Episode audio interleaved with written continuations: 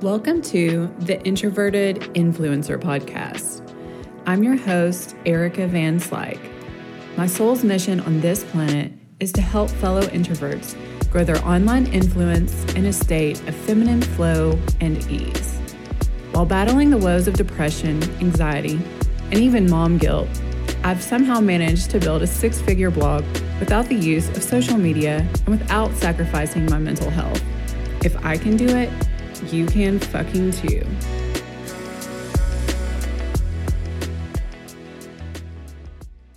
Welcome back to episode 28 of the Introverted Influencer Podcast.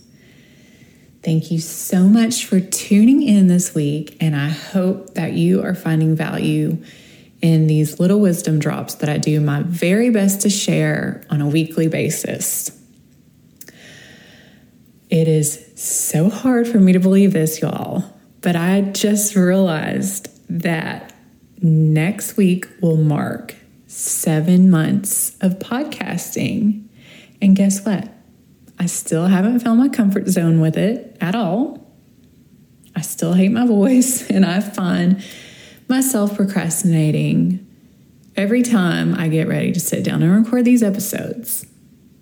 But I just feel super called to keep going on and showing up in hopes that by me sharing my unorthodox perspectives on business and life, that I can just inspire one person to go about things differently in a way that feels better to them.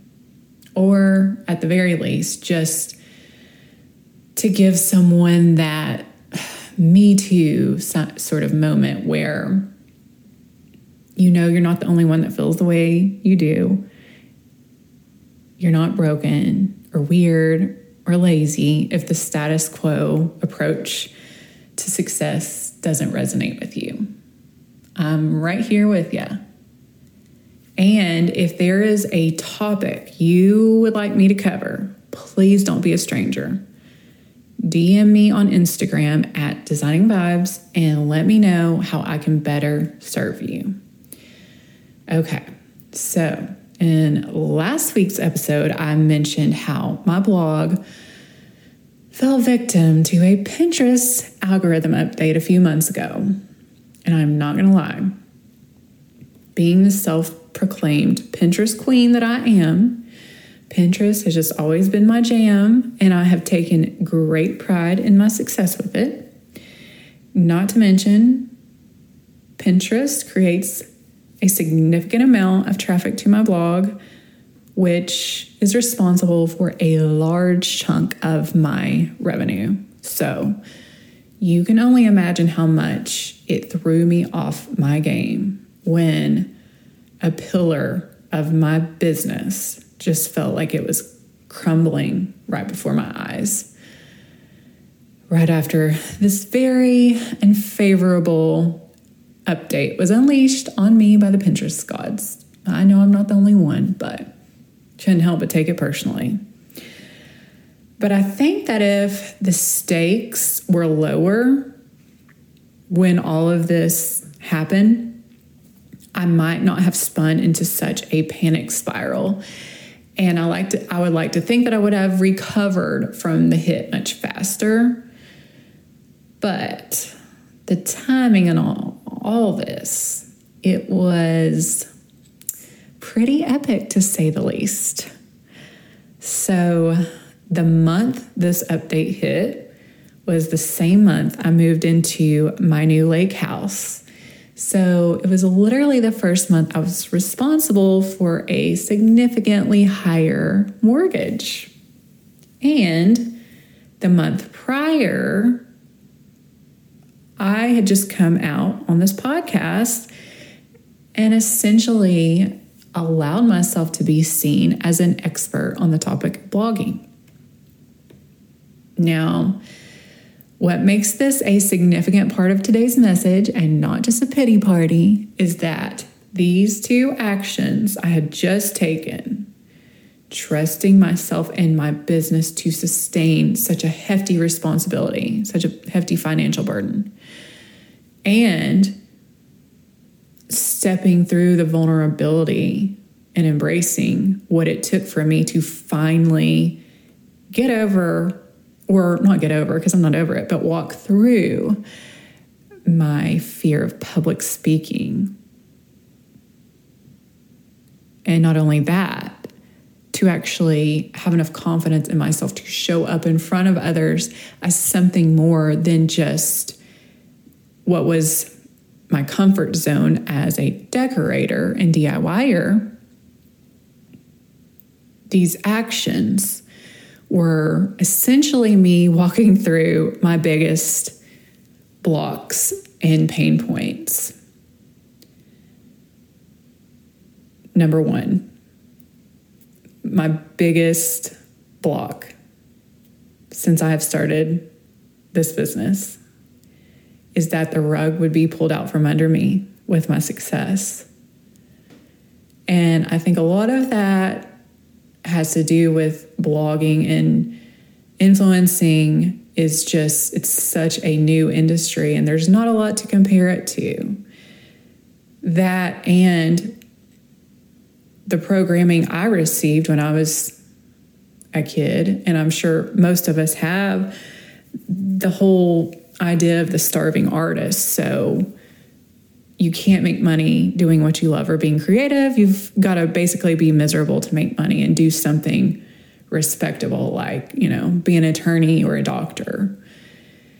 And so I think that is, those are the two driving forces that have, I've really had to work through.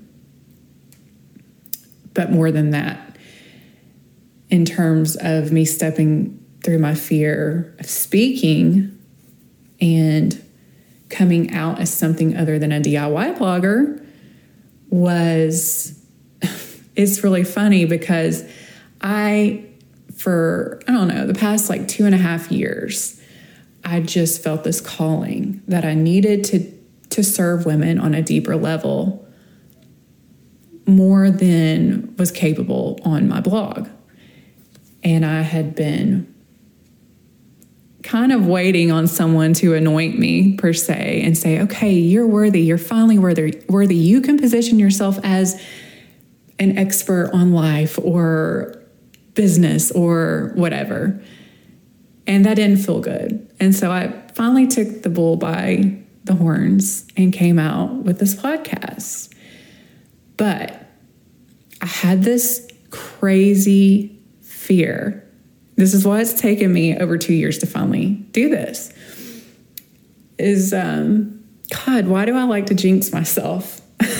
That's how powerful we are, y'all. We can jinx ourselves. Um, so I had this fear that if, as soon as I did come out and try to help women, creatives, with their business, I was afraid that something bad would happen with my business and then I would be seen as a fraud.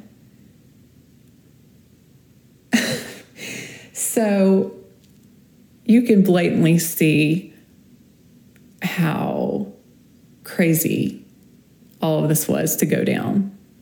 Once I finally stepped through my fears, and because I have been studying energetics for quite some time now, deep down in my core, I knew because this was just so enmeshed with my fears and my blocks and then the actual actions that I was taking. I knew it had to be some sort of test from the universe deep down in my knower. But then in my fearful ego over analytical over analytical like fight or flight brain, I just kind of succumbed and got really reactive. So essentially, I kind of handed over my power and started looking for answers outside of myself, which is leading me to the next layer of this lesson. So bear with me as I'm trying to articulate all this. But it's like for a moment, with the stakes immediately higher before the algorithm had even hit me because basically in February, a month before, our house was already under contract and I had already launched this podcast. So a month before this Pinterest thing went down, I had already began to take on this next level pressure. And I somehow forgot who I was and all that I've learned about flow and ease, everything that I try to teach. And there was this underlying energy that I didn't realize I was projecting. But it felt something like, okay, I'm this next level person now with this next level house and a next level label and a next level purpose and mission. So I have to prove my worthiness by doing more. In fact, when I started my podcast, I believe uh, it was like the first or second episode, and I straight up disclosed to y'all that I was only working like seven hours a week and generating a six figure income. That's not the case now, but um, I was really in flow then. And I thought I had worked through a shadow of mine, which is lazy and even undeserving of my success because it had been so flowy. Um, I thought I'd worked through that. I really had, or I wouldn't have come out on this podcast and said that. But obviously, there was still some yucky stuff brewing under the surface that I wasn't even conscious of. But essentially, how energetics and manifestation work. We can speak positive things. We can consciously try to manipulate our thoughts in a positive, abundant way. But the universe doesn't care about words, it doesn't respond to words it only responds to the actual energy and vibe you emit. So while I wasn't fully conscious of it at the time, hindsight is always 2020. I was telling the universe that what I was currently doing was not enough. And add in a little bit of self sabotage with the whole I'm not worthy, I haven't maybe worked hard enough or suffered enough. And so that's what I admitted. And then that's what the universe gave me. and this is the funny thing what makes it just all the more obvious that what has happened is completely freaking energetic is that ever since I have been in business, my reach and my revenue has exponentially grown each year. And that's really unheard of. But it's because in my heart, I knew and believed that as long as I showed up consistently and shared my gifts, that that was enough. And I had done a lot of mindset work too. So when I believed what I was doing was enough and I radiated that out into the world, my results reflected that. But when I got super antsy and put a lot of unnecessary pressure on myself and kind of freaked out, it was more of a vibe of urgency. I had to grow faster, be more, that's subconsciously what I was radiating. And so the universe saw it as, you know, yeah, okay. Well, if you're not enough, if it's not happening fast enough, that's what you're emitting, then that's what I'm going to show you. so that is how I believe I ultimately manifested one of my biggest fears through this jolting Pinterest update. But wait, it gets better. There's more to this lesson, another layer. So, what really solidified this lesson for me even more on a deeper level. So, when I was in super fix it mode, reactive mode, urgent, I, I became hell bent on turning all this around. And I got desperate and I did something that I always preach against. I started looking for answers outside of me. I started to poke and prod around in my blogging community groups that I'm in. And I was carrying this vibe that, gosh, everyone else, they must know the answer. They must have the winning strategy that I don't know about. So I started asking other bloggers who were still having success with Pinterest after after the whole incident to share some of their strategy and some of their tips. And using only my logical, egoic brain, I was assuming that there would be some really clear, practical approach used by all of the people that were having success. But to my surprise, everyone had something different to say. One person said, Don't pin as much. Another person said, You need to be pinning more. Another said, Don't ever do idea pins. And then someone else chimed in, Oh, I do idea pins like every day and I've grown so much. La, la, la, la, la. But ultimately, I could find no discernible winning path. It was like there was no rhyme or reason. And that's when it hit me. this wasn't about logic or strategy or working harder, it was about mindset. The people that were thriving and growing on this finicky ass platform did so because they held the assumption that what they were doing more idea pins, no idea pins,